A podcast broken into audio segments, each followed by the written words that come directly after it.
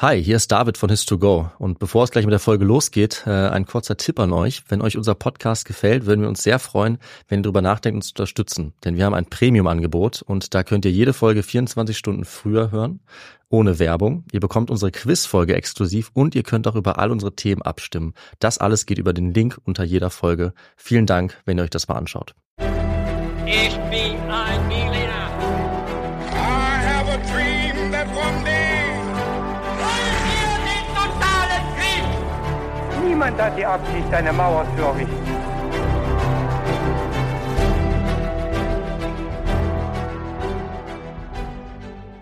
Hi und herzlich willkommen zurück zu einer weiteren Folge His2Go. Ich bin David. Und ich bin Viktor. Und wie wird es in dieser Folge auch wieder ablaufen? Ganz einfach, Viktor hat für uns eine Geschichte mitgebracht. Ich habe keine Ahnung, worum es dabei gehen wird und Viktor wird uns allen diese Geschichte erzählen, uns vorher allerdings ein paar knifflige Fragen zum Mitraten stellen, natürlich für alle, die zuhören, um in diese Folge einzusteigen. Bevor wir dazu kommen, Viktor, was trinkst du denn zu dieser Folge? Ich trinke heute zu dieser Folge eine Limonade mit Holundergeschmack. Und du, David? Ich habe etwas Heißes, einen Chai Latte. Und dann würde ich sagen, wird es jetzt Zeit. Wir hatten eine kleine Pause. Unsere Februarpause, haben uns erholt und kommen jetzt mit neuem Elan wieder zurück in die nächste Folge und ich bin sehr gespannt, was du uns mitgebracht hast. Ja, so ist es. Und bevor wir gleich zu unseren Fragen kommen, die wir uns ja immer gegenseitig stellen, beziehungsweise die ich dir heute stelle, habe ich noch einen kleinen Einstieg vorbereitet. Im Juli 1703 steht Daniel Defoe wieder einmal am Pranger, weil er ein satirisches Gedicht über die Regierenden veröffentlicht hat. An 3 verschiedenen Stellen in London wird er öffentlich in Eisen geschlagen, damit die Leute ihn, wie damals üblich, mit Müll, Steinen und verfaultem Gemüse bewerfen können. Die darauffolgende Haft- und Geldstrafe ruinieren den frühaufklärerischen Schriftsteller. Doch was er nicht weiß, ist, dass in eben diesem Jahr 1703 ein anderer Mann zu einer Reise aufbricht, die Defoes Leben und das der Nachwelt für immer verändern sollte. Der Name dieses Mannes war Alexander Selkirk oder Robinson Crusoe. Und damit kommen wir auch zu den Fragen, nachdem du jetzt auch vielleicht schon weißt, worum es gehen könnte. Ja, ich denke, es geht vielleicht um eine Person, die Schiffbruch erleidet und auf einer Insel landet. Das ist gar nicht so unwahrscheinlich, das gebe ich zu. Die erste Frage an dich, David, lautet: Weshalb fand sich Alexander Selkirk mutterseelenallein auf der Insel Juan Fernandez wieder? A. Er war als Schiffbrüchiger an Land gespült worden. B. Er hat die Abfahrt des Schiffes verpasst. Oder C. Er war im Streit mit seinem Kapitän dort zurückgelassen worden. Na jetzt, wo ich schon eine Vermutung geäußert habe, muss ich ja eigentlich auch dabei bleiben. Aber so ganz sicher bin ich mir jetzt nicht, dass das Schiffbruch war. Aber ich gehe jetzt einfach mal da weiter mit und sage, er war Schiffbrüchiger. Dann kommen wir zur zweiten Frage. Welches Gebiet machten die Bukaniere vor allem im 17. Jahrhundert unsicher? War das A, die Karibik und Südamerika, B, den Golf von Bengalen bei Indien oder C, den Indischen Ozean und die Molukken rund um das heutige Indonesien und Papua-Neuguinea? Ja, Bukaniere ist so ein Begriff, der bei mir jetzt schon irgendwie ein bisschen klingelt, aber ganz sicher bin ich mir nicht, wer das ist. Für die Zeit würde die Karibik schon passen, aber es kann natürlich sein, dass die jetzt gerade woanders waren, weil du nicht Piraten gesagt hast. Ich nehme mal C. Okay, den Indischen Ozean und die Molukken. Und dann kommen wir zur letzten Frage. Welches von Menschen eingeführte Tier ist auf der Robinson-Crusoe-Insel noch heute eine regelrechte Plage? Ist das A, das Kaninchen, B, die Ratte oder C, die Ziege? Okay, also Ziege kann ich mir irgendwie nicht vorstellen auf so einer warmen Insel. Ich könnte mir vorstellen, dass es vielleicht die Ratten sind, weil die ja am wahrscheinlichsten auf einem Schiff sind und irgendwie muss er ja muss jemand mit dem Schiff zu dieser Insel gekommen sein. Deswegen sage ich Ratten. Ja, ist schon eine ganz gute Überlegung. Und wir werden wie immer die Fragen ja in der Geschichte auflösen. Und dann beginne ich jetzt auch mit dieser. Unsere Geschichte beginnt in London in einem Haus am St. James Square im Jahr 1703, also in eben diesem Jahr. Ein berüchtigter Seemann, der bereits die Welt umsegelt hat, und ein junger Geschäftsmann, der reich geerbt hat, treffen sich dort und sprechen über das, worum sich ihre Welt dreht: Gold. Der Seemann war dabei kein geringerer als der englische Bukanier, Freibeuter, Entdecker und Abenteurer William Dampier. Der 52 Jahre alte Dampier erzählte jetzt seinem 30 Jahre jüngeren Gegenüber von den südamerikanischen Goldminen von Bahia, Potosi und Santa Maria, davon, dass in den Bergen riesige hühnereiergroße Goldnuggets aus Felsen geschlagen wurden in diesen Regionen. Mhm. Und diese arrogante Kolonialmacht aus Spanien hatte sich ja bereits mehr als genug unter den Nagel gerissen, dachte er sich und sagte er ihm auch. Es war so eine Zeit, dass auch er und die britische Krone von den Reichtümern Amerikas jetzt endlich profitieren sollten. Einmal im Jahr, im Juni, machte sich vom philippinischen Manila aus eine spanische Galeone auf den Weg nach Acapulco in Mexiko. Dieses eine Schiff war dafür berüchtigt, Waren von unvorstellbarem Wert zu transportieren. Dazu gehörten Diamanten, Rubine, Saphire, Seide, Elfenbein, Porzellan und viele andere Wertgegenstände, die ich jetzt nicht alle aufzählen kann. Okay. Und die kamen wirklich aus ganz vielen Ecken der Welt, vor allem natürlich auch aus Asien, aus China, Indien, Persien und auch Japan. Und Dampier sagte jetzt seinem jungen Geschäftsmann, seinem Gegenüber auch, dass ganz allgemein an der Westküste Amerikas von Chile bis nach Kalifornien große Beute zu machen war, unter anderem auch, weil diese Küsten schlecht bewacht waren, weil die Spanier dort einfach ihre Feinde nicht erwarteten. Mhm. Also vor allem die Ostküsten waren ja stark geschützt. Und der junge Geschäftsmann und zwei weitere Geldgeber ließen sich schließlich von diesem alten und erfahrenen Hautdegen überzeugen, in eine freibeuterische Unternehmung zu investieren. Dampier wurde jetzt mit zwei Schiffen, der St. George und dem Begleitschiff Cinque Ports, ausgestattet, sowie Ausrüstung, Mannschaft und Verpflegung. Und Dampier war in England übrigens auch bei weitem kein unbeschriebenes Blatt. Also ich weiß nicht, ob du den Namen kennst, David? Der sagt mir nichts. Okay, also er gehört eigentlich zu den berühmtesten Piraten dieser Zeit, okay. Unter anderem mit Blackbeard. Und Dampier hatte als Freibeuter für die britische Krone bereits mehrfach reiche Prisen gemacht und dabei ganz nebenbei ein erstes Mal die Welt umsegelt. Es sollten noch zwei weitere Male folgen, so viel kann ich schon mal dazu sagen. Nicht schlecht. Aber bei den Matrosen und Feinden war er auch für seine Rücksichtslosigkeit und Grausamkeit berüchtigt. 1702 wurde er wegen eben jener Grausamkeit gegenüber der Besatzung, also seiner eigenen Besatzung, und Trunkenheit auf der Fahrt angeklagt und schuldig gesprochen. Doch er blieb trotzdem auf freiem Fuß. Ein Jahr zuvor war er noch auf der Anklagebank gewesen, aber 1703 wurde ihm dann die große Ehre zuteil, von einem Mitglied der Royal Society, der englischen Königin Anne, vorgestellt zu werden. Ja, und wie kommt es zu diesem schnellen Umschwung von dem geächteten Piraten zu der Person, die jetzt auch noch der Königin vorgestellt wird? Das sagst du uns jetzt bestimmt. Ja, richtig, richtig.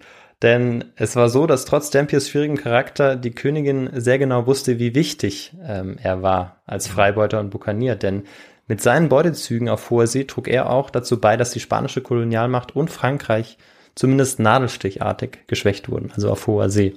Gibt es denn nochmal eine Erklärung zum Bukanier, was dieser Begriff bedeutet, anders als Pirat oder Freibeuter? Also wir können jetzt erstmal davon ausgehen, dass wir das als Synonym für die Freibeuterei verstehen, was letztendlich eigentlich auch ist. Aber woher der Begriff kommt und was er genau meint, das kommt natürlich noch in einem ganz bestimmten Teil. Okay. Dessen Bezeichnung ich noch nicht verrate. Da muss ich mal überlegen, was das sein könnte. Ja, und Dampier und seine Besatzung, die Geldgeber und die britische Krone hatten jetzt demnach Interesse am Erfolg seiner Unternehmung. Und mit einem Kaperbrief ausgestattet, macht er sich jetzt auf den Weg in Richtung Südamerika. Für Offiziere und Mannschaft galt das Prinzip nichts gefangen, nichts verdient. Damit sollte ihr Ehrgeiz geweckt werden. 180 Männer nahmen an der Unternehmung teil und am 11. September 1703 lichteten die Schiffe im Hafen des irischen Kinsale ihre Anker. Zu den Offizieren auf den Schiffen gehörten Leutnants, Geschützführer, Wundärzte und natürlich auch Steuermänner und Navigationsoffiziere. Auf dem etwas kleineren Begleitschiff der Cinque Ports Galley, so wie der vollständige Name des Schiffes war der Steuermann ein mürrischer schottischer Seemann aus Nether Largo. Sein Name war Alexander Selkirk. Okay. Es ist seine Geschichte und nicht die des berüchtigten Bukaniers William Dampier, die nur wenig später eine nicht für möglich gehaltene literarische Faszination auslöste. Bevor wir uns dem kleinen Dorf im hohen Norden Großbritanniens zuwenden und auf die Kindheit Alexanders zurückblicken, müssen wir erstmal klären, welche Zustände um 1700 herrschten und außerdem auch, was es mit der Freibeuterei und vor allem dem Bukaniertum auf sich hat. Und was brauchen wir dafür, David? Dafür brauchen wir auch dieses Mal unbedingt den historischen Kontext. So ist es. Dafür brauchen wir den historischen Kontext, den wir in unseren Folgen natürlich immer haben. Und wir gehen jetzt ein bisschen weiter zurück und schauen, wie sich die Situation auf den Weltmeeren entwickelt hat. In jedem Fall ist es so, dass seitdem bekannt wurde, dass vor allem andernorts seltene Kostbarkeiten wie Gewürze, Edelsteine und Gold zu finden waren und dann auch die technischen Möglichkeiten für die Seefahrt gegeben waren im 15. und 16. Jahrhundert, dass sich dann Europäerinnen und Europäer auf den Weg machten, diese Weltmeere zu erkunden und eben in diese Gebiete vorzudringen. Die Portugiesen kontrollierten im 16. Jahrhundert die Handelszone rund um Indien, die Spanier kurz darauf mit Ausnahme Brasiliens nahezu ganz Süd- und Mittelamerika. Mit Neid betrachteten die anderen europäischen Großmächte, wie Portugal und vor allem Spanien jetzt damit ihre Schatzkammern füllen konnten. Und vor allem eine nach Westen gewandte Großmacht konnte und wollte dabei nicht tatenlos zusehen, und das war natürlich Großbritannien. Mhm. In unterschiedlichen Bündniskonstellationen führten ab der Mitte des 17. Jahrhunderts die englische Krone, Spanien und später auch Frankreich Krieg. Also vorher auch, aber das für die Relevanz der Geschichte ist jetzt vor allem, sind diese Kriege interessant. Und in diesen Kriegen ging es jetzt darum, Kolonialgebiete auf dem amerikanischen Kontinent zu sichern, die natürlich zunächst vor allem im Besitz der Spanier waren. Also Mittel- und Südamerika, aber auch einige Gebiete in Nordamerika. Als der habsburgische König Karl II. Von Spanien im Jahr 1700 kinderlos stirbt, kommt es zu den spanischen Erbfolgekriegen. Die Großmächte Großbritannien, Spanien und Frankreich versuchen jetzt Einfluss auf den Thronerben zu nehmen. Also versuchen da selber ihre eigene Stellung zu stärken, indem sie möglicherweise eigenen Erben dort installieren. Dabei wurden nicht nur große Teile Europas zum Schlachtfeld gemacht, sondern auch auf den Weltmeeren wurde jetzt Krieg geführt. Insbesondere die Freibeuterei wurde zu einer beliebten Art der Kriegsführung und laut dem britischen Marinehistoriker Andrew Gordon wurde er gar zu einer Art Volkssport der Engländer. Die Freibeuterei war in politischer Hinsicht eine Art legitimer Wirtschaftskrieg. Ihre Majestät selbst stellte Kaperbriefe aus, die es den Kapitänen erlaubten, legal feindliche Schiffe und Häfen anzugreifen. Und dadurch, dass sie eben die ganzen Reichtümer erbeuteten, wurde das jeweilige andere Reich wirtschaftlich geschwächt dadurch. Bereits damals übten Männer wie Francis Drake und Blackbeard vor allem auf die jüngere Generation eine große Anziehungskraft aus. Die Suche nach Abenteuern und die Aussicht auf schnelles Geld weckte jetzt die Sehnsüchte vieler junger Männer. Die postdrakeische Freibeuterei im 17. Jahrhundert war vor allem dadurch gekennzeichnet, dass sich die Seeräuberei zunehmend zu einem eigenen profitablen und organisierten Geschäft mauserte. Wir haben ja am Anfang der Geschichte gehört, dass es auch Investoren gab, die in diese Unternehmungen, die sehr teuer waren, investierten und das nicht nur im Auftrag der britischen Krone geschah, diese Freibeuterei. Die Matrosen der organisierten Schiffsverbände, die in die Karibik und an die Küsten Südamerikas segelten und die dortigen Regionen unsicher machten, wurden Bukaniere genannt. Und das war auch die Antwort auf die erste Frage. Mist. Und damit nicht die Molukken, über die sie aber meistens zurückgefahren sind. Ja, ärgerlich. Eigentlich hätte ich mir das denken können, aber habe mich auf die falsche Fährte locken lassen von dir. Ja, durch diesen Begriff Bukanier. Richtig? Genau, der hat mir nicht so viel gesagt. Ja, aber stimmt, deine erste Intuition war die richtige. Tja. Diese Bezeichnung geht auf das indigene Wort Bukan zurück und meint eine bestimmte Form des Grillens von Fleisch, die dann auch von den Bukanieren übernommen wurde. Mhm. Ihr Stützpunkt befand sich auf Jamaika im Port Royal und aufgrund der Reichtümer, die die Bukaniere anhäuften, wurde sie bald auch die wohlhabendste Stadt in der Karibik, bis sie nach einem Erdbeben im Jahr 1692 samt der Insel fast vollständig versank. Oh. Und dieser Begriff Bukanier, der war vor allem eben für das 17. Jahrhundert ganz prägend, aber der wurde auch noch bis zum Anfang des 18. Jahrhunderts von den Zeitgenossinnen und Zeitgenossen benutzt, aber später dann auch zu einem Synonym für die Freibeuter und Piratinnen und Piraten. Okay. Und als Alexander Selkirk 1680 in Nether Largo, dem heutigen Lower Largo, einem Fischerdorf in der ostschottischen Grafschaft Fife, geboren wurde, schien das alles relativ weit weg zu sein. Die Menschen lebten dort hauptsächlich vom Fischfang und dem Handel, den sie damit treiben konnten. Doch gelegentlich ankerten auch Kriegsschiffe in der Bucht. Auf ihren Fahrten in das offene Meer hofften sie, dass sie hier ihre Besatzung vervollständigen konnten, also die Kapitäne und die Schiffe. Alexander war der 7. und letzte Sohn eines schottischen Schuhmachers und Gerbereibesitzers John Selcraig und dessen Frau Euphen. Nicht Selkirk, sondern Selcraig war zunächst sein Nachname. Mhm. Sein Vater erwartete jetzt natürlich von ihm, dass er in seine Fußstapfen trete und die anstrengende Arbeit als Gerber und Schuster aufnehme. Seine Mutter allerdings glaubte, dass Alexander als 7. Sohn zu Höherem bestimmt war. Sie ermutigte ihn, seinen eigenen Weg zu gehen, denn er sollte der Familie Glück und Reichtum bringen. Wegen der Zahl 7, oder? Richtig, okay. Ja. Wegen der heiligen, mythischen Zahl 7. Die Selcraigs waren schottische Presbyterianer und England war für sie deshalb eine verachtungswürdige Kolonialmacht. Im Jahr 1689 spitzte sich die politische Lage in Großbritannien zu. Der katholische Stuartkönig Jakob II., der für seine Politik der religiösen Toleranz bekannt war, wurde in der sogenannten Glorious Revolution von pro-anglikanischen Eliten vertrieben. Und der abgesetzte König floh daraufhin nach Frankreich.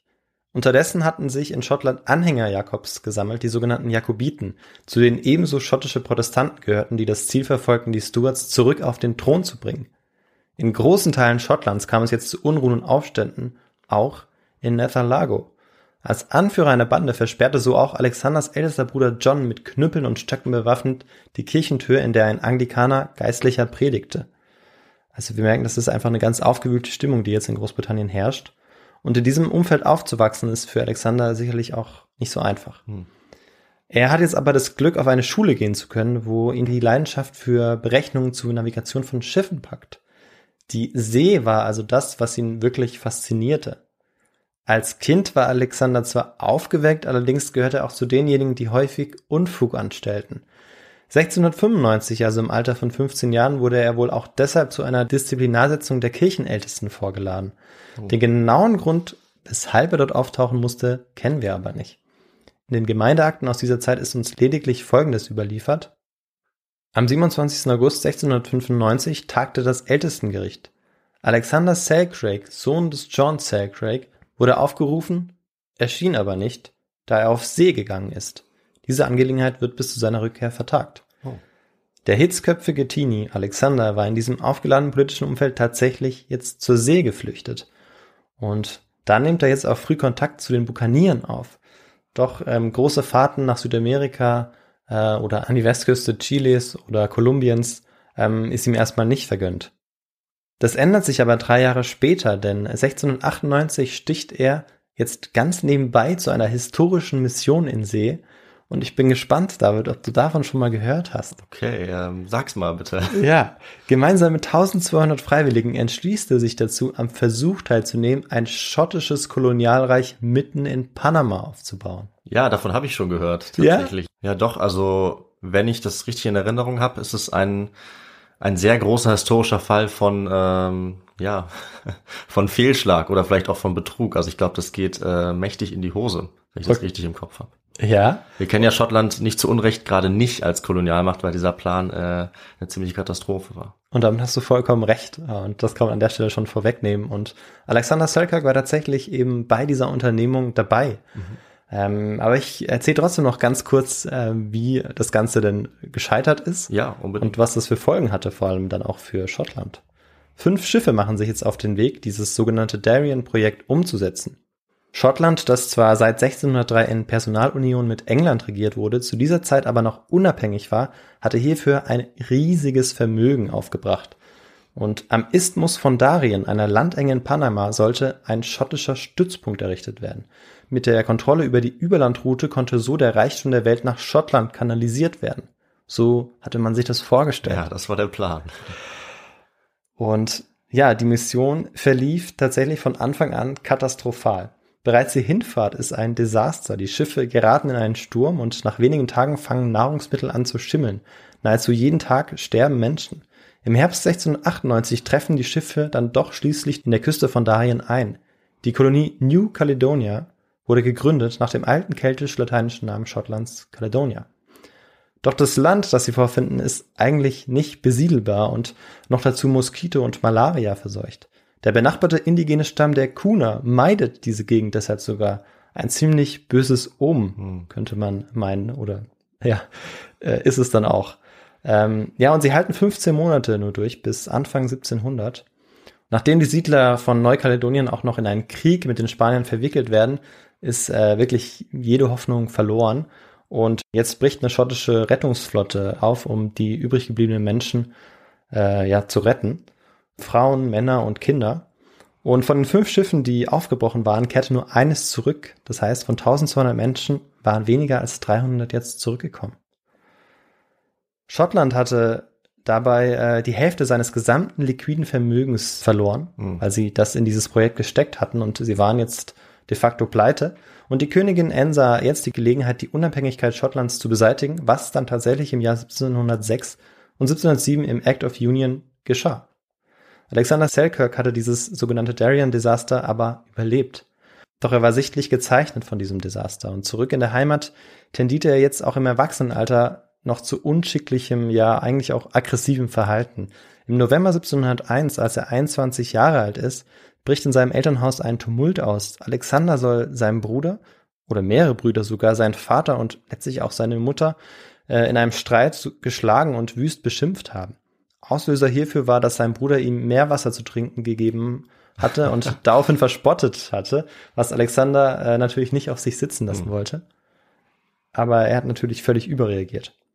Erneut wurde er jetzt mehrfach dazu aufgefordert, sich in der Kirche einzufinden, in die Kanzel zu treten und sich vor der versammelten Gemeinde und den Ältesten wegen seines skandalösen Betragens rügen zu lassen.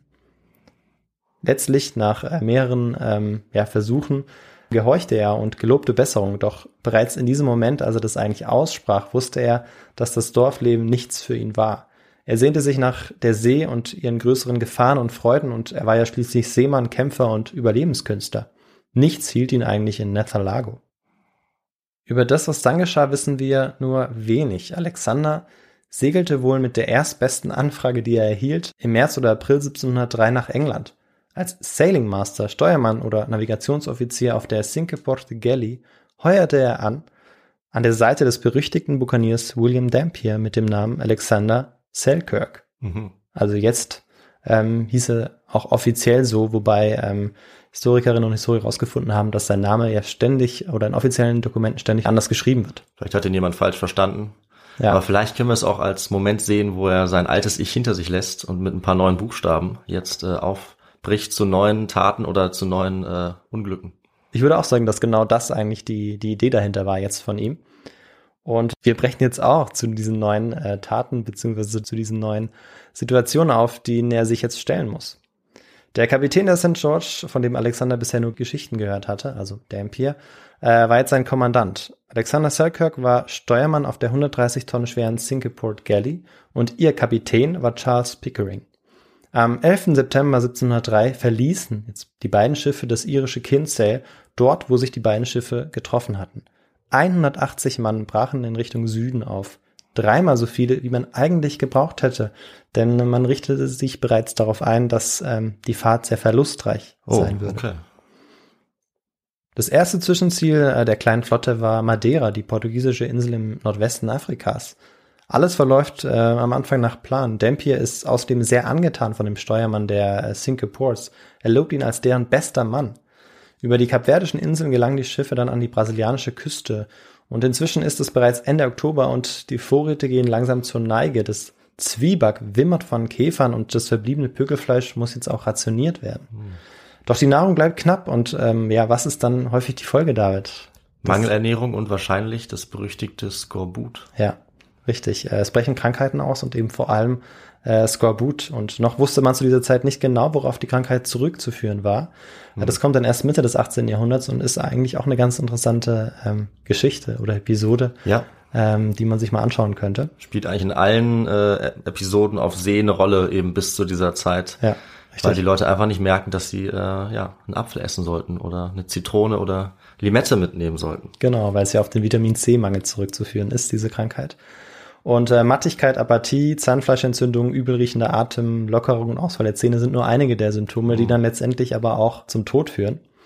Und diese Krankheit bricht aus, viele Matrosen sterben. Aber die Reise geht weiter, weil die Verluste waren ja einkalkuliert. Am 2. November passieren die Schiffe dann den Äquator. Die Gesunden erhalten daraufhin die traditionelle Taufe. Sie wurden mit einer Leine zur großen Ra hochgehievt und ins Meer fallen gelassen, wo man sie dann wieder rausfischte. Das war die traditionelle Art, das Überqueren des Äquators zu zelebrieren auf dem Schiff. Inzwischen wütete auf dem Schiff aber auch eine Fieberepidemie, der schließlich auch der Kapitän der Cinque Ports Pickering erlag. Ersetzt wurde er durch den 21-jährigen Leutnant Thomas Stradling und Selkirk hielt ihn für hochmütig und arrogant und mochte ihn jetzt nicht besonders. Für das Gleichgewicht innerhalb der Gruppe war Pickerings Tod ein schwerer Verlust, berichtet auch später ein Matrose in seinen Tagebüchern. Auch die beiden Kapitäne Stradling und Dampier verstanden sich eigentlich nicht besonders gut und stritten ständig darum, welchen Kurs jetzt die Schiffe nehmen sollten. Als sie das Kap Horn passieren, sind sie bereits 5 Monate auf hoher See unterwegs. Ihre Speisevorräte waren übersät mit Ameisen und inzwischen auch Kakerlaken. Die Schiffe waren in einem schlechten Zustand und fingen auch an zu lecken, und Gold hatten sie noch keins zu Gesicht bekommen, geschweige denn dann auch eine Prise gemacht. Die Zustände waren also extrem kritisch, und hinzu kam, dass der Kommandant und Kapitän William Dampier immer unbeherrschter wurde und ständig betrunken war. Daraufhin brachen auch Meutereien aus, doch um die Stellung der beiden Kapitäne zu gefährden, waren die Matrosen einfach zu schwach. Auf der Cinque Ports waren von den 90 Matrosen nur noch 42 übrig, und auch auf der St. George waren die Verluste hoch. Dann endlich am 6. Mai 1704, nachdem sie 8 Monate unterwegs waren, scheint sich das Schicksal zu wenden. In der Nacht überraschen sie ein spanisches Handelsschiff. Dampier und einer seiner Getreuen verladen die Schätze, Perlen, Seiden, Barren von Silber und Gold, in den Laderaum der St. George. Währenddessen kümmert sich die Mannschaft darum, die Lebensmittel zu verladen, bevor sie sich selbst die restliche Beute unter den Nagel reißen will. Doch zu ihrem Erstaunen gibt Dampier den Befehl zum Aufbruch. Ralph Cliff, einer der Matrosen, schrieb später zu diesem Moment: Nachdem Dampier und Morgan sich nach Herzenslust bedient hatten, erlaubten sie den Männern nicht, das Schiff zu durchsuchen, sondern ließen es samt Besatzung und allen noch an Bord befindlichen Gütern wieder frei. Und er hätte es den Männern der St. George und Cinque Port Galley fast nicht gestattet, sich mit Kleidung zu versorgen, obwohl sie diese dringend nötig hatten. Die Männer sind jetzt total empört, dass sie eben sich nicht selber bedienen können auf dem Schiff und zumindest das, was noch übrig geblieben ist, erbeuten können und fühlen sich auch hintergangen. Vor allem natürlich diejenigen, die auf dem anderen Schiff waren, also nicht der St. George, sondern der Cinque Port. Und ein Grund für diese plötzliche Laune Dampiers war wohl, dass er einen korrupten Deal mit dem Kapitän des spanischen Handelsschiffes gemacht hatte. Allerdings ist das nur eine Vermutung. Aber unabhängig davon, weshalb Dampier sich jetzt so verhielt, was er übrigens des Öfteren tat, kommt es jetzt zum offenen Bruch. Die Wege der Schiffe trennen sich. Selkirk segelt mit Stradling weiter. Eigentlich mochte er ihn ja nicht besonders, aber er dachte sich, dass er immer noch allemal besser war als dieser gewalttätige und hinterhältige Trunkenbold Dampier. Die St. George sucht vor Peru weiterhin erfolglos nach der legendären vollbeladenen spanischen Galeone aus Manila. Die Cinque Port allerdings, auf der sich Selkirk befindet, segelt jetzt ziellos weiter. Das Schiff ist in einem wirklich sehr schlechten Zustand und die Vorräte knapp. In die Heimat zurückzukehren scheint auch ausgeschlossen. Im September 1704 erreicht das Schiff von Ruderbooten geschleppt die große Bucht einer Insel. Dampier hatte bereits 1680 dort geankert und Stradling erzählt, dass es hier Proviant, Frischwasser und ausreichend Holz gab. Das Schiff wurde jetzt überholt und auf Vordermann gebracht. Einen Monat später, als das Schiff wieder fahrtüchtig war und die Besatzung sich erholt hatte, gab Stradling den Befehl zum Aufbruch. Er wollte vor Peru segeln und endlich Gold erbeuten. Alle Mann setzten sich in Bewegung. Außer einer. Alexander Selkirk verweigerte den Befehl und riet der Besatzung, selbiges zu tun. Das Schiff wird untergehen, warnte Selkirk die Männer. Der Rumpf ist von Würmern zerfressen. Es kam zum Streit zwischen dem Steuermann und seinem Kapitän. Er bleibe auf der Insel, sagte Selkirk, sicher, dass sich ihm einige Männer anschließen würden. Doch nichts geschieht. Niemand stellt sich an seine Seite. Er bleibt alleine. Als die Vorbereitungen zur Abfahrt abgeschlossen sind und Selkirk langsam spürt, dass niemand seine Haltung teilt, bittet er Stradling um Verzeihung. Er möchte jetzt doch zurück auf das Schiff. Doch zu seinem Entsetzen wird es ihm verboten. An Selkirks Ungehorsam möchte Stradling ein Exempel statuieren. Der Steuermann bettelt, ja fleht seinen Kapitän an, doch dieser bleibt hart. Bis zuletzt versucht er irgendwie auf das Schiff zu kommen, aber es ist zu spät. Als er sieht, wie das Schiff in das offene Meer verschwindet, ist er sich immer noch nicht sicher, ob das jetzt ein Scherz ist oder ob es vielleicht nicht doch zurückkehrt. Ja, weil er kann es einfach nicht glauben, dass das jetzt passiert. Und es passiert aber nicht. Das Schiff kommt nicht mehr zurück. Die anderen Offiziere, die überreden Stradling auch nicht zurückzukehren, was Alexander inständig hofft. Und Selkirk war jetzt alleine auf dieser völlig verlassenen Insel. Stradling hatte ihm eine Matratze, eine Muskete, eine Pistole, etwas Schießpulver, eine Axt, ein Messer, seine Navigationsinstrumente, ein Kochtopf, 2 Pfund Tabak, etwas Käse und Marmelade, eine Flasche Rum und eine Bibel dagelassen. Immerhin eine Bibel, hat er was zu lesen. So ist es. Und ja, damit haben wir auch die zweite Frage aufgedeckt. Und tatsächlich ist es nach der wahren Geschichte sozusagen des Robinson Crusoe so, dass Alexander Selkirk sich weigert, auf das Schiff zurückzukehren und deshalb einen Streit ausbricht und deshalb auf dieser Insel bleiben muss. Ja, Alexander Selkirk ist jetzt auf dieser unbewohnten Insel und diese Insel ist 1574 vom spanischen Kaufmann Juan Fernandez entdeckt worden und ist vorher auch noch nie von Menschen besiedelt gewesen. Sie lag 650 Kilometer westlich der chilenischen Hafenstadt Valparaiso mitten im Pazifik. Die Insel hatte eine Länge von etwa 19 und eine Breite von 6,5 Kilometern und der höchste Punkt auf diesem kleinen Landfleck liegt bei fast 1000 Metern. Also ist durchaus sehr hügelig oder sogar gebirgig. Die Berge auf der Insel waren steil und mit einem niedrigen Wald bedeckt und zu seinem Glück hatte die Insel an Flora und vor allem Fauna allerlei zu bieten. Nicht umsonst war diese Insel ja ein wichtiger Punkt, wo die Schiffe, die Piraten, Bukaniere auch anlegen konnten, das aber nicht sehr regelmäßig taten. Mhm. Auf der Insel lebten spezielle Pelzrobbenarten beispielsweise und winzige Kolibris, die nur auf diesem Teil der Erde zu finden sind. Oder damals zumindest zu finden waren. Ich weiß nicht, ob das heute auch noch so ist. Außerdem wimmelte es auf der Insel auch von Ratten, Katzen und nicht zuletzt Ziegen. Und die Frage ist natürlich, wie kommen die jetzt dahin? Ja, sehr gute Frage. Und die Antwort liegt nahe. Denn das passiert natürlich mit der Ankunft des Menschen. Und die ersten Menschen, die dort beispielsweise mit Ziegen auftauchen, sind spanische Siedler im Jahr 1591. Und auch Ratten und Katzen waren dann von den ankernden Schiffen gesprungen. Aber nochmal zurück zu diesen Ziegen. Also die wurden von diesen spanischen Seemännern ausgesetzt auf dieser Insel, um mit Frischfleisch versorgt zu sein, wenn sie ihre Schiffe Kiel holten. Und ja, was jetzt geschah, war, dass diese Ziegen anschließend in die Hügel zogen und sich dort explosionsartig vermehrten. Gibt's ja gar nicht. Aber das ist noch nicht die Antwort auf meine Frage. Okay. Wir befinden uns ja jetzt noch um 1700, aber zu dieser Zeit gab es auf jeden Fall, vor allem auf der Südseite, wahnsinnig viele Ziegen auf dieser Insel. Was ja gut ist für Alexander Selkirk, der braucht ja was zu essen auch. Richtig, richtig. Und die Insel war niemals still, kann man sagen, niemals stumm. Also man hörte das Geplapper und Geschwirr der Kolibris, das Bellen der Robben und auch das Quieken der Ratten.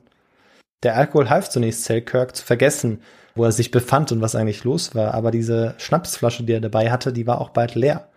Und auch der magere Proviant war schnell verzehrt. Die Folge war, dass Selkirk schwach und mager wurde. Um sich am Leben zu halten, ernährte er sich jetzt von dem, was er fand. Er begann Rüben und Brunnenkresse aus der Erde zu ziehen und an Ort und Stelle zu verzehren. Am Ufer sammelte er Schildkröten und Langusten und kratzte ihr Fleisch mit dem Messer aus. Und dabei kocht er das Fleisch häufig auch nicht. Und David, was meinst du, geschah dann daraufhin? Das klingt nach einer sehr unklugen Art der Zubereitung von frischen Lebensmitteln oder nicht mehr so frischen. Ich denke mal, er hat eine Vergiftung wahrscheinlich bekommen dadurch. Ja, mindestens eine. Völlig richtig. Die Zunahme der verunreinigten Nahrung, ohne sie gekocht oder gegrillt zu haben, verursachten bei ihm schlimmen Durchfall. Er wirkte, übergab sich und stellte sich jetzt eigentlich schon auf sein Ende ein und fand bald darauf auch nur noch Trost darin, dass er zumindest jederzeit mit der Pistole sein Leben nehmen konnte. Aber er überlebte diese Zeit. Und nach Monaten tiefer Depression, in denen er sich wünschte, es wäre jetzt auch nie zu diesem Streit gekommen, gelingt es ihm, sich an diese neuen Lebensumstände anzupassen. Er baut seine Hütte aus, macht regelmäßig Feuer und ernährt sich von Robben, Vogeleiern, Ziegen und auch Beeren. Hunger und Durst waren sogar eine sehr willkommene Ablenkung zu dem, was zu seinem Lebensinhalt wurde. Und David, was meinst du, könnte ja dieser Lebensinhalt sein oder was könnte damit gemeint sein? Ja, ich denke, das Wichtigste in so einer Situation ist, irgendwas zu finden, was einen nicht durchdrehen lässt, vereinfacht gesagt. Also irgendwas, was ihm Sinn gibt, irgendwas, was er vielleicht machen kann. Also eine sehr gute Art der Freizeitbeschäftigung mit den Mitteln, die er hat. Aber was das genau ist, weiß ich nicht. Er hat ja die Bibel zu lesen. Also vielleicht hat er die Idee bekommen, sie auswendig zu lernen oder irgendwie sowas in die Richtung. Einfach damit er so bei Laune bleibt, weil das ist einfach entscheidend, dass er nicht den Mut verliert. Ja, so ist es. Also es ist ganz, ganz wichtig, dass man eben die Dinge nutzt, die man da hat oder zumindest die Dinge nutzt, die man dabei hat und auch die, die auf der Insel sind, um sich dann damit zu beschäftigen. Was ich jetzt vor allem damit meinte, ist, dass seine Hauptbeschäftigung jetzt wurde, dass er Ausschau nach Schiffen hielt. Ah, okay. Er hatte sich auf einer Anhöhe einen Aussichtspunkt eingerichtet und blickte von dort aus die meiste Zeit des Tages ringsumher auf die See. Ständig hatte er Angst, dass er ein Schiff übersehen könnte. Einem Französischen würde er sich ergeben, dachte er sich, einem Spanischen aber niemals. In Peru drohte ihm als Kriegsgefangener die harte Arbeit in den Gold- und Silberminen. In der Nacht hörte er auch das Quieken der Ratten immer lauter werden, bis sie anfingen, an ihm zu nagen. Die von Menschen selbst eingeführte Plage wurde für ihn wirklich zu einem Albtraum. Doch der Überlebenskünstler wusste sich auch hier zu helfen. Um dieser Rattenplage zu entkommen, lockte er wilde Katzen, die es ja auch gab, mit Ziegenfleisch an, zähmte sie und bald schon lagen sie in Scharen auf seinem Bett und auf dem Fußboden herum. Und die haben die Ratten erledigt. Ja, oder zumindest ferngehalten, richtig. Ja, die Ratten, die hatten jetzt Angst vor dieser Katzenarmee von Selkirk. Genial, das ist ja auch, damit hat er im Prinzip die Domestizierung der Katze selber nochmal nachgestellt. Weil das ja der Grund ist, warum Katzen, soweit man vermutet zumindest, zu Menschen gekommen sind. Also warum sie von uns Menschen zu Haustieren gemacht wurden. Und warum sie auch oft auf Schiffen dabei waren, eben damit sie die Nagetiere fernhalten konnten. Also, ja. Sehr schlau von ihm. Ja, richtig. Und er hat auch gesagt, oder zumindest in seinen Berichten steht, oder die Berichte, die über ihn gemacht wurden später, dass er in dieser Zeit, wo er auf der Insel war, wahnsinnig viel dazugelernt hat, eben auch was das anbelangte. Ja. Also ich würde auch sagen, mit Katzen ist das Leben auf der Insel auch schon deutlich erträglicher, wenn man so ein paar Gefährten hat. Ja, und einige Katzen sollte er auch sehr lieb gewinnen. Hm. Und anfangs hatte er wirklich noch Angst vor Monstern oder auch Menschenfressern. Aber in der Zwischenzeit war die Insel immer mehr zu seinem Zuhause geworden. Vor allem, nachdem er ja erst die Katzen und dann später auch die Ziegen gezähmt hatte. Und auch seine Hütte immer ansehnlicher aussah. Bald stellte er auch fest, dass er mit der Zeit ein besserer Koch wurde, Schneider oder auch Zimmermann wurde, als er es jemals zuvor war. Man kann also sagen, dass er sich seinem Zwangsexil anpasste. Und immer wieder fragte er sich, was wohl mit der Cinque Ports geschehen war. Und während er grübelte, wissen wir jetzt, und er später natürlich auch, was mit ihr geschehen ist. Und ich decke das an dieser Stelle auch noch auf. Ja. Tatsächlich war das Schiff aufgrund eines Lecks noch vor der kolumbianischen Küste nämlich untergegangen. Also hatte er doch den richtigen Riecher. Er hatte den richtigen Riecher gehabt, auch wenn es in Berichten vorkommt, dass er sagt, er wäre lieber, zumindest am Anfang dieser Zeit, wäre er lieber eigentlich mit dem Schiff untergegangen, als alleine auf dieser Insel zu sein. Auch verständlich. Ja. Aber in der Zwischenzeit hat sich das ja vielleicht auch geändert. Damit Alexander nicht langweilig wurde, suchte er sich jetzt neue Beschäftigungen, denn vor allem du hattest es vorher angesprochen, dass das ja eine ganz wichtige Sache ist, wenn man verlassen und alleine auf dieser Insel ist, und Nahrungsmittelbeschaffung und auch Ausschau halten von Schiffen, das reicht einfach nicht aus. Und er hatte anders als Robinson Crusoe auch keinen Papagei da, mit dem er reden konnte, und auch keinen treuen Wilden namens Freitag, dem er Englisch beibringen konnte. Er sang jetzt Kirchenlieder, las aus der Bibel, wie du es schon vermutet hattest, um den Verstand nicht zu verlieren, und begann auch Ziegen zu jagen, um seine Fitness aufrechtzuerhalten. Er tötete über 500 Ziegen und fing ebenso viele, wie sich aus seiner detaillierten Buchführung ergab, was durchaus als Tierquälerei bezeichnet werden kann. Mhm.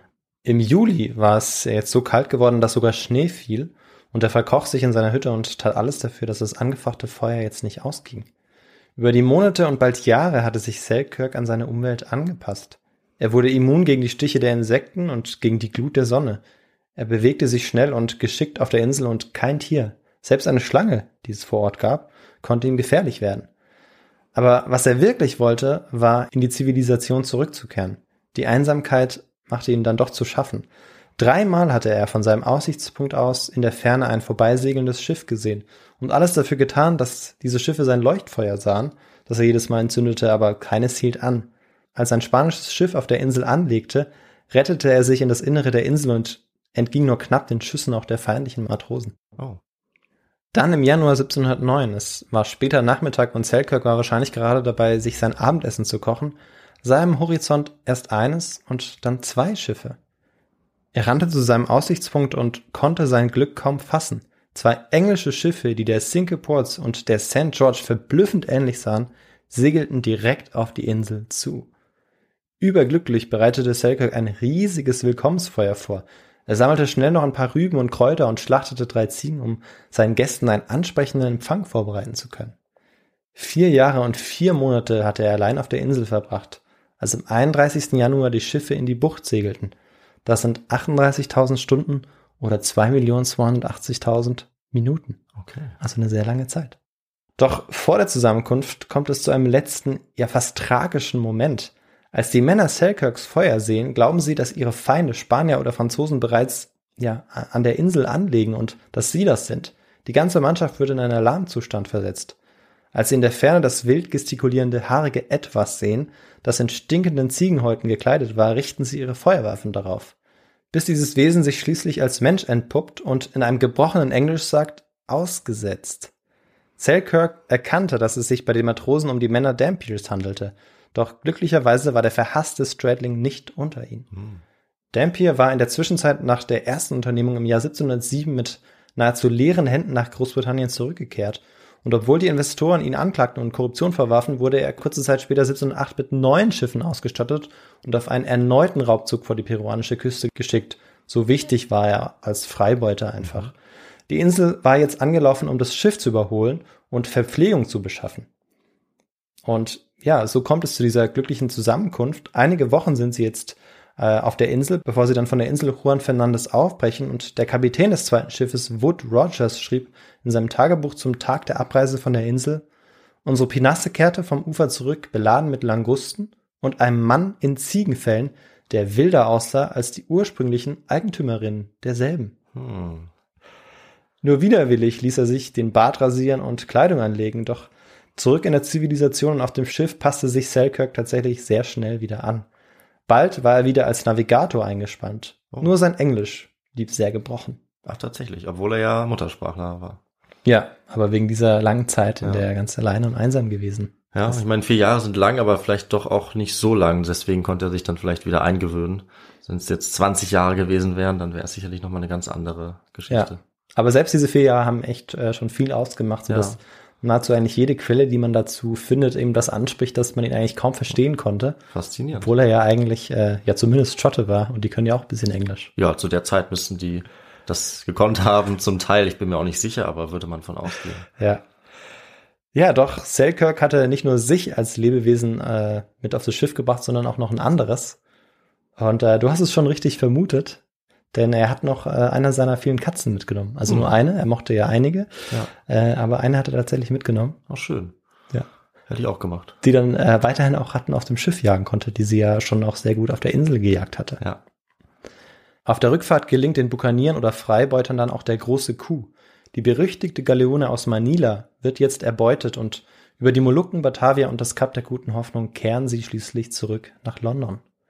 2 Jahre nachdem sie von der Insel aufgebrochen waren, liefen die Schiffe am 14. Oktober 1711 in London in der Themse ein. Die Investoren hatten bereits aus Briefen aus Batavia von der reichen Beute erfahren und empfingen die Männer jetzt mit gierigen Augen. Außerdem hatten sie von dem ungewöhnlichen Schicksal eines der Matrosen gehört. Wer war dieser Alexander Selkirk und hat es ihn wirklich gegeben? Wie hat er überlebt, fragten sie sich diese 4 Jahre und 4 Monate. Seine abenteuerliche Geschichte sprach sich bald rum. Selkirk wurde interviewt, die Tagebücher der Kapitäne durchleuchtet und 1712 wurde das Buch Cruising Voyage vom Kapitän Woods Rogers veröffentlicht. Es enthielt auch einen Bericht über Selkirks Abenteuer. 1713 wurde der Bericht in der Zeitschrift The Englishman veröffentlicht. In den Kreisen der Lesenden war es noch lange die populärste Geschichte. 8 Jahre hatte Alexander Selkirk in der Fremde verbracht, die Welt umsegelt, das zu dieser Zeit wohl reich beladenste Schiff erbeutet und dabei mehr als die Hälfte der Zeit in Einsamkeit verbracht. Doch anders als der fiktive Robinson Crusoe, der übrigens ja auch 28 Jahre auf der Insel war, kam Alexander Selkirk mit dem alltäglichen Leben danach überhaupt nicht zurecht. In der Heimat angekommen, in Nether Largo, begann er zu trinken und sich zu prügeln und wie früher musste er auch bald wieder vor der Justiz fliehen. Wie Robinson heiratete er, doch anders als sein alter Ego machte ihn das überhaupt nicht glücklich. An einem Mittwoch, den 13. Dezember 1721, im Alter von 41 Jahren, stirbt Alexander Selkirk. Er war auf eine letzte Reise aufgebrochen, um Handelsschiffe von Piraten aus dem Golf von Guinea zu beschützen. Vor der westafrikanischen Küste brach auf dem Schiff durch Moskitostiche eine tropische Krankheit aus: Gelbfieber. Selkirk und viele andere Matrosen starben und wurden in der See bestattet. Als Daniel Defoe 8 Jahre zuvor die Zeitschrift The Englishman aufschlägt und diese abenteuerliche Geschichte liest, weiß er auf Anhieb, dass sie ein riesiges Potenzial birgt. Defoe war ein hochproduktiver politischer Publizist. Seine frühaufklärerischen Ideale schlugen sich stets in seinen Pamphleten nieder. Dort warf er unter anderem der anglikanischen Kirche Intoleranz vor, was ihm 1703, in dem Jahr, als Selkirk aufbrach, eine öffentliche Schmähung und Haft einbrachte, und das war gleichbedeutend mit dem finanziellen Ruin. Als er freikam, versuchte er sich daraufhin als Journalist, um sich und seine Familie über Wasser halten zu können. Hunderte von Artikeln schrieb Defoe, als er schließlich am 6. Mai 1719 im Alter von 59 Jahren seinen ersten Roman veröffentlicht. Und der Titel dieses ersten Romans lautet »Das Leben und die seltsamen, überraschenden Abenteuer des Robinson Crusoe, eines Seemanns aus York«. Ob er die Person, dessen Geschichte ihm als Vorlage diente, je traf, können wir heute nicht sicher sagen. Doch es steht außer Frage, dass ihn diese Geschichte, die in Zeitschriften und Pubs, ja in ganz England und bald Europa die Runde machte, dass ihm diese als Vorlage diente. Sie hatte ihn zudem inspiriert, was nichts weniger wurde als einer der berühmtesten Abenteuerromane aller Zeiten. Innerhalb kürzester Zeit wurde er in gefühlt sämtliche europäischen Sprachen übersetzt. Robinson Crusoes sonderbare Geschichte wurde schlagartig zu einem Weltklassiker. Die Menschen identifizierten sich mit dieser gar nicht so fiktiven Person, projizierten sich in sie hinein und fragten sich, was würde ich tun, wenn ich in diese Lage geriete? Alexander Selkirks Geschichte wurde in der Verarbeitung von Daniel Defoe zum Vorbild der sogenannten Robinsonaden, von Geschichten, die vom Kampf ums Überleben auf einer einsamen Insel handeln. Die Insel, auf der Selkirk gelebt hat, wurde 1966 in Robinson Crusoe umbenannt. Heute erinnert ein Gedenkstein an das Schicksal von Alexander Selkirk. Doch auch nach dem wahren Robinson Crusoe wurde eine Insel benannt, die Insel ganz im Westen des heutigen Juan Fernandez Archipels. Sie ist inzwischen in Alejandro Selkirk umbenannt worden. Damit ist die Geschichte um die Entstehung einer der erfolgreichsten Romangeschichten erzählt. Aber die Insel, die existiert ja immer noch, und eine Frage müssen wir noch auflösen. Und auf dieser Insel Robinson Crusoe leben heute etwa 1000 Menschen. Also sie ist bei weitem nicht mehr unbevölkert oder unbelebt. Nach den Ziegen und Ratten kam durch den Menschen, ja durch deutschstämmige Siedler 1935 ein anderes Tier auf die Insel. Und es sind also nicht die Ziegen und nicht die Ratten, die gemeint waren. Wahnsinn. Sondern die Kaninchen. Aus den 6 Kaninchen wurden bald Hunderte, Tausende, heute werden sie auf 100.000 geschätzt. Und die Kaninchenplage nimmt bis heute kein Ende. Die Insel ist daher leider auch ein besonders drastisches Beispiel dafür, wie der Mensch die Umwelt zerstört. Auf der Südseite der Insel, wo die Ziegen über Jahrhunderte grasten, findet man heute eine karge Mondlandschaft vor, mitten in einer gemäßigten, regenreichen Zone. Es ist, als würde es in Schleswig-Holstein eine Wüste geben, sagt der Ökologieprofessor Hans-Rudolf Borke. Doch auch heute fasziniert die Insel noch mit ihrer Geschichte. Ein englischer Freibeuter soll 1761 800 Goldbarren im Wert von 10 Milliarden $10 Milliarden vergraben haben. Händeringend versucht der wahrscheinlich größte Arbeitgeber auf der Insel, der amerikanische Industrielle Bernhard Chrysler, diesen Schatz auszuheben. Doch von dem Schatz fehlt bis heute jede Spur. Und damit bin ich am tatsächlichen Ende meiner Geschichte angelangt. Oh, das könnte der Anfang für eine weitere Geschichte sein, wo wir His2Go live auf dieser Insel mal ein bisschen buddeln. Aber erstmal danke ich dir für die Episode, auch wenn ich leider alle 3 Fragen falsch beantwortet habe. Das ist natürlich ein bisschen bitter, aber die haben ja auch noch unerwartete Twists und neue Entwicklungen beinhaltet, diese Fragen. Du warst immer sehr nah dran, ja. Ich hatte ein paar educated guesses, wie man sagen könnte, aber sehr spannend, und ich finde, das passt sehr gut in jetzt schon eine Reihe dann von Büchern, deren Hintergrund wir erklären. Wir hatten ja Moby Dick von Herman Melville, die wahre Geschichte dahinter, jetzt die wahre Geschichte hinter Robinson Crusoe, und wir sind wieder in einer Zeit unterwegs, in der es einfach ganz viele von diesen sehr spannenden Geschichten gibt, finde ich, in der Karibik, auf den Weltmeeren. Es gibt noch einige andere Inseln, die von den Menschen nachhaltig verändert wurden, wie auf diese Art. Und die stehen auch alle bei mir auf der Themenliste. So wie auch die Geschichte heute. Die hast du jetzt gemacht. Finde ich sehr gut. Ist wirklich faszinierend und Wahnsinn, was einer Person wieder hier passieren kann. Also wie viel Pech ein Mann haben kann eigentlich. Immer und immer wieder. Und es geht ja dann letzten Endes erst mit einem Happy End aus, aber dann auch wieder doch nicht. Aber da habe ich auf jeden Fall mitgefiebert. Aber was noch nicht so ganz klar geworden ist, ist vielleicht, was jetzt alles für Quellen zur Verfügung stehen, um genau über sein Leben jetzt alles zu erfahren, was man erfahren kann. Hat er selber denn überhaupt was geschrieben über sein Leben? Von ihm selbst gibt es keine Überlieferung. Allerdings wurde er noch zeitlebens interviewt. Ja. Und die wichtigste Quelle, auf die dann auch die Buchvorlage sich eigentlich stützt, von Daniel Defoe, ist tatsächlich das 712 veröffentlichte Buch von einem Kapitän eines der Schiffe, das ihn dann zurückgebracht hat. Das enthält ganz viele Details. Und auch sonst, im 19. Jahrhundert hat auch einer der ersten Biografen noch mit Nachkommen, ich glaube mit dem Urgroßneffen, ein Interview geführt, und daher stammen dann auch einige Quellen. Und auch von den anderen Kapitänen gibt es Berichte darüber. Von ihm selbst allerdings keine Quelle, soweit ich weiß. Okay. Genau. Ja. Aber zusammengefasst ist das Ganze ganz gut in einer Biografie, die 2001 geschrieben wurde, von Diana Suhami, Selkirks Insel, die wahre Geschichte von Robinson Crusoe, das ich sehr empfehlen kann, wer noch mehr Details erfahren möchte. Und ich möchte die Person nennen, die mich auf diese Geschichte gebracht hat. Und das war Yannick. Vielen Dank für diesen Tipp, für diese spannende Geschichte. Und bevor wir gleich zum Ende des Podcasts übergehen, zu unserem letzten Teil, möchten wir natürlich nicht vergessen, wie die aktuelle Situation gerade in der Ukraine ist mit dem schrecklichen Krieg.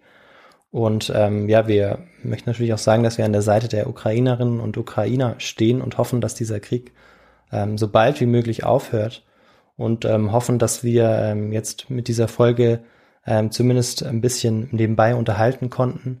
Aber natürlich wollen wir auch daran denken, wie schrecklich gerade die Zustände in der Ukraine sind. Genau, wir sind ja in unserem Podcast, in unserem historischen Podcast politisch neutral. Das ist für uns wichtig und ist der Ansatz, die Aufgabe, die wir uns selber auch gegeben haben. Ja. Aber in Fällen, wo es um Kriegsverbrechen geht und um völkerrechtswidrige Angriffe, wie in diesem Fall in der Ukraine, wollen auch wir da nicht völlig neutral bleiben, sondern stehen eben hinter dem Völkerrecht und hoffen ganz stark darauf, dass dieser Krieg und dass dieses Leid bald zu Ende ist und wir dann eben auch wieder glücklichere Zeiten haben, in die so etwas wie unserer Podcast, der vor allem eigentlich unterhalten soll und informieren soll, dann auch wieder etwas besser passt. Aber wir hoffen natürlich, dass wir trotzdem Gefallen finden können an den Geschichten, die wir uns erzählen, auch mit diesen schrecklichen Zuständen im Hinterkopf. Und damit machen wir jetzt auch wie gewohnt weiter mit dem letzten Teil, wo ich noch ein paar Worte dazu sage, wie ihr uns erreichen könnt, mit uns in Kontakt bleiben könnt und uns unterstützen könnt, wenn euch unsere Podcast-Folge auch dieses Mal wieder gefallen hat. Da gibt's natürlich zum einen mal unsere immer noch recht neue Feedback-Adresse. Das ist einfach kontakt@his2go.de. Das gleiche geht auch über unsere Website his2go.de. Auch da habt ihr ein Formular, über das ihr uns schreiben könnt. Ihr habt außerdem über diese Webseite auch die Möglichkeit, uns finanziell zu unterstützen über eine Spende. Dann kommt ihr auch auf unsere Hall of Fame mit eurem Namen. Ihr könnt uns dort sehr gerne auch über unseren Merchandise-Shop unterstützen und euch vielleicht ein T-Shirt oder eine Tasse zulegen. Aber auch abseits der Website gibt es einige Dinge, die ihr sehr gerne tun könnt. Ihr könnt uns natürlich abonnieren und folgen, überall dort, wo ihr eure Podcasts hört, also auf Spotify, Apple Podcasts oder zum Beispiel YouTube. Und auch über eine Bewertung freuen wir uns da sehr. Das hilft uns und erhöht unsere Sichtweite. Und in der Zwischenzeit habt ihr natürlich auch die Möglichkeit, uns auf unseren sozialen Medien zu folgen, Bilder und noch Infos zu neuen und zu zukünftigen Folgen dort zu finden, beispielsweise Instagram oder Twitter. Und da werden wir dann auch unsere neuen Folgen ankündigen, wie zum Beispiel die ich jetzt vorbereite. Und nachdem wir jetzt ja sehr lange in der Moderne waren, im 18., 19., 20. Jahrhundert, habe ich mir mal überlegt, dass ich wieder etwas weiter zurückgehe in die Vergangenheit mit der nächsten Folge. Ich glaube, es wird dir gefallen, Viktor. Okay, dann bin ich gespannt. Und bis dahin, bleibt alle gesund, bleibt fit, freut euch auf die nächste Folge und wir hören uns dann in 10 Tagen, wie gewohnt, zu einer neuen Folge His2Go. Bis dahin, ciao. Macht's gut, tschüss.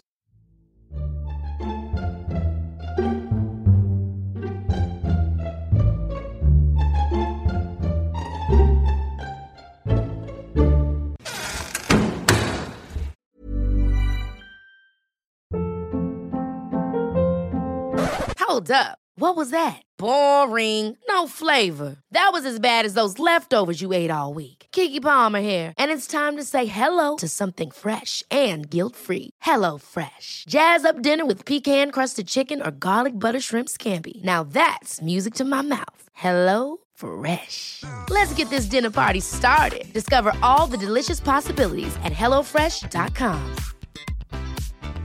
Planning for your next trip?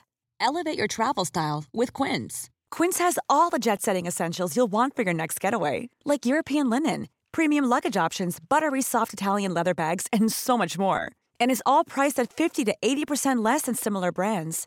Plus, Quince only works with factories that use safe and ethical manufacturing practices.